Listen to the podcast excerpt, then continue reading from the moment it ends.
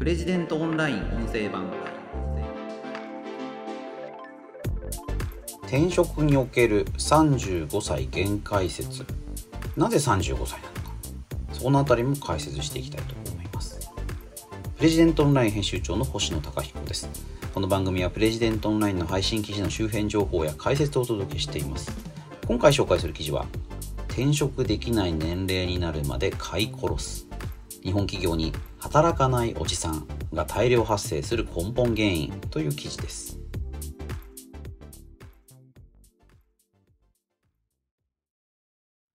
えー、こちらの記事はですね、パーソル総合研究所上席主任研究員の小林裕二さん。まあ、小林さんの著書、早期退職時代のサバイバル術の一部を抜粋して記事にしているものになります。記事のリードをちょっと読みます。働かないおじさんはなぜ生まれるのか。パーソル総合研究所の小林裕二さんは、出世以外にモチベーションを持てないような人事制度に構造的な問題がある。これを解決しない限り、社内の中高年を妖精さんなどと皮肉に眺めている若者も、いずれ同じ道を歩むことになる。というと。妖精さんってね、ネットで結構流行って、まあもうあんま言わないんですかね。あの、何の仕事をしてるかわからないおじさん。まあこれを皮肉るった言い方ですよね。うん。まあなんかそういうおじさんを抱えていられるのは日本企業の余裕なんじゃないかとか、まあ、最近の日本企業は経営も厳しいので、大手であってもそういった人はもういないんじゃないのどこの会社の話なのなんかそんな反応も見かけますよね。まあどちらもね、あのー、そうなんだろうな。まあ、その人のいる環境を見ている会社、業界によっていろいろ変わってくるのかなというふうに思うんですけれども、転職市場だと35歳限界説っていうのが言われています。まあ結構昔からね、これ言われていて、で最近あの、転職市場も非常に活発でですね、あの40代、50代の転職っていうのもまあ決して珍しくないものになっていますから、まあ、35歳限界説なんていうのはもう昔の話だということ、まあ結構言われているのかなという気がします。ただですね、あの小林さんがあの採用担当者を調査対象にしたコンジョイント分析というのでですね、測定してみたところ、やはり、年を取るほど、特に35歳以降、採用されづらくなる。まあ、こういう事実が確認できたということなんですよね。35歳を超えると5歳年を取るごとに出身大学偏差値が10低下すると同じ程度の採用抑制効果が見られた。5歳年を取ると偏差値が10下がっちゃう。じゃあ、20歳年取ったら偏差値が40下がっちゃうってことですよね。もうなくな、偏差値なくなっちゃうと思うんですけど、だそれぐらいですね、だからもう、あの、学歴が何の役にも立たないぐらい、例えば55歳での転職っていうのは、ハードルが高いということですよね。うん。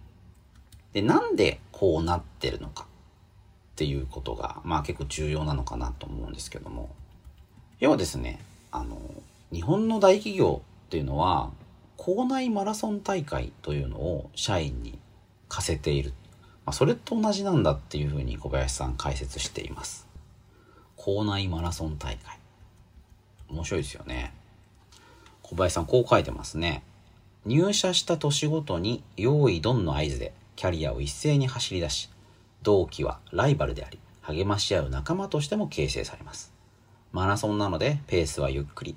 レースが中盤に差し掛かるにつれて集団が分かれ、最後は一握りの人たちだけがトップを目指して走り抜いていきます。このマラソンはスタートが同じですぐに大きな差をつけないという意味で、平等主義的な体裁を保ちます。しかし後半戦から最後にかけては当然ながらきっちりと差がついて順位がつきます。平等主義的であると同時に競争主義的です。しかも多くの場合そのレースは生徒の手上げ制による任意参加ではなく、その学校に所属している限り強制参加です。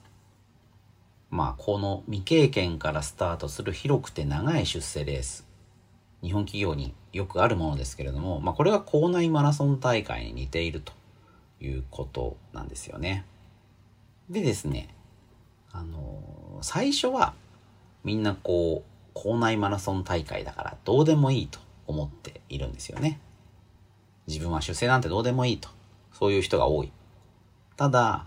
そう言っている人たちも結局この構造に飲み込まれてしまう。平等主義的な仕組みなので、ここから降りる。校内マラソン大会に参加しない、諦める。それがですね、本人の意思とか個別の選択というふうに理解されてしまうんですよね。まあ、要はやめられなくなっちゃうっていうことなんですよ。途中まではね、平等主義で、みんなで仲良く一緒に行こうぜ、なんて言ってたんですけど、途中からじわじわと差がついてくる。出世なんてどうでもいいと思ってた人も、このちょっとした差がすごく気になってくるようになるわけですよね。あいつの方が1年早く出世したとか、俺の方が給料が500円安いとか、そんなことがいちいち気になるようになる。まあ、気にさせるような仕組みを用意していると言ってもいいのかもしれないですね。まあ、これをですね、あの、小林さん、日本企業はすでに年功賃金、年功序列ではない。査定付き職能給という形で、賃金は結果的に年功的になっているだけなんだと。査定付き職能給。あの、仕事ぶりがいいのか悪いのか、そういう査定を受けながら、ポジションによって給料が決まってくる。全員がね、例えば部長になれるわけではないですよね。担当部長にしかなれない人もいるし、まあもっと、まあ何ですか、課長とか係長とか、平社員とか、それぞれの職能に応じて査定を受けて、まあ、それで給料が決まるという仕組みになっている。まあ、結果的に年功的、年を取った人ほどポジションが高くなりやすいわけなんですけれども、だからといって必ず高いポジションになるとは限らないというのが、日本の雇用の、まあ、一種の形態になっているということなんですよね。で、この方式の問題というのが、42.5歳になるまで自分が出世するのかしないのかよくわからないということなんですね。42.5歳。これはのパーソル総合研究所の働く1万人成長実態調査というところから分かったことらしいんですけども、出世の意欲。まあ、これがですね、出世したいという人と出世したいとは思わないという人が逆転するのが42.5歳だそうなんですね。つまり42.5歳までは多くの人が出世したいと思っている。ただそれを過ぎると、もう出世は諦めたという人の方が増える、多いわけなんです。まあ、こういうのを人事の専門用語でキャリアプラトーと、キャリアの踊り場というふうに言われるそうなんですね。まあ、42.5歳あたりで、キャリアがこれ以上伸びない、踊り場に差し掛かる人が多いということなんですね。プラトーっていうのはね、高原、高いところっていう意味ですけれども、まあそこで高止まりしちゃうというか、それ以上はもう難しそうだなというふうに思ってしまうということなんですね。でさらに、この出世意欲がなくなると、すぐに引退モードが来るというのが日本の正規雇用の就業意識なんだと。キャリアの終わりを意識するっていう人がですね、45.5歳から過半数以上になるそうなんですね。で、この結果というか、これをその諸外国と比較してみると、日本っていうのは出世できないと分かるのがあまりにも遅いと言えるということなんですね。国際比較をしてみると、昇進の見込みがないと思う人が5割に達する時期。まあ、日本だと、まあ、22.3年、42.5歳あたりなわけですけども、ドイツでは11年、アメリカだと9年、まあ、それぐらいで、あ、もう俺はこの会社では出世できそうにないなっていうのがわかるそうなんですね。で、まあそうなると、あの、じゃあ別の会社に行こうかなって思う人が多くなるわけですよね。転職したい。でただ、日本の場合はこの22.3年経つまで転職、まあだからまだうち、この会社でもうちょっと出世できるんじゃないかと思ってるわけですから、そうするとまあ転職しないわけですよね。で、22.3年経って、22歳で入社したら44歳ですか？転職しよう。まあ、そう考えても、えー、35歳以降は5歳経つごとに大学偏差値が10下がるぐらいの採用抑制効果がある。44歳ですから。入社35歳から、まあ、10年経っているとすれば、まあ、偏差値で20下がっちゃってるわけですよね。これなかなかね、難しいですよね。今いる企業と同じぐらいの、まあ、レベル、規模、そういう仕事に就くっていうのは、まあ、なかなか簡単じゃないっていうふうに言えるのかなと思います。まあだから、あの、まあそれだけね、組織内出世という可能性を広く与えてるという言い方もできるんですけれども、逆に能力のある人材を飼い殺しにしているっていうような強い言い方もできるんじゃないかなという気がします。結果、転職できない中高年というのが日本企業にはたくさんいるんですね。うーん。まあだから、あの小林さんがこの記事の中で書いているのは、出世するということ以外のモチベーションを従業員に与えるべきなんじゃないかということを言っています。組織内の出世ということにモチベーションが偏ってしまっていると出世できないということが分かった時にガクンとモチベーションが下がっちゃうわけですよね。いやそうじゃないだろうと。まあ、仕事の面白さとかあの何ですかね仕事の面白さにつきますかねそういったものがもっと実感できるような手応えを覚えられるようなそういうその組織の在り方っていうのを考えた方がまあ、企業にとっても従業員にとってもいいんじゃないかということですよね。でさらに、まあ、こういう、まあ、妖精さんといってですね、働かないおじさんたちを馬鹿にしている若い人たちというのも、まあ、結果、こういう構造が変わらない限り同じような道を歩むことになる。組織内再生産される。まあ、そういうのが、ま、目に見えてるということなんですね。非常に小林さんの指摘はね、重たいところがあるんじゃないかなという気がしましたね。うーん、どうですかね。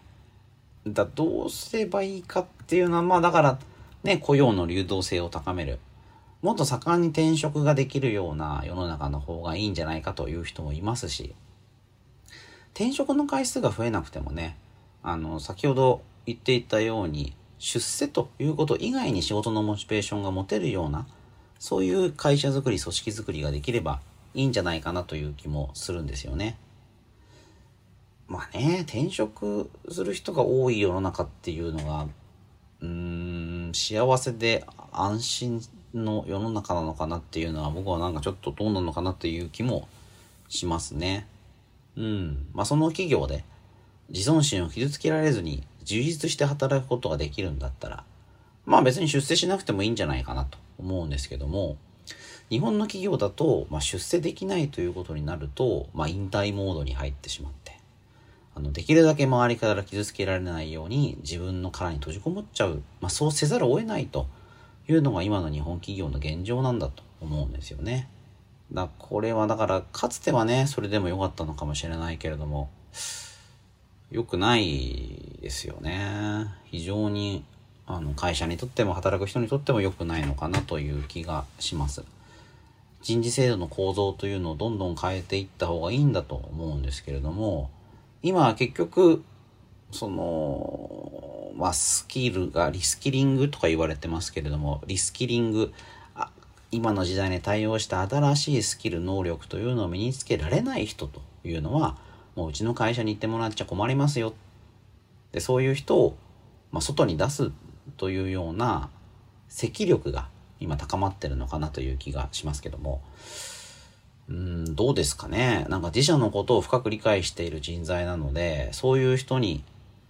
まあ、リスキリングできないとダメっていうんではなくて、その人が持ってるスキルをもうちょっとうまく使える、その人がこう、その人の能力をうまく活かせるっていう、活かすというような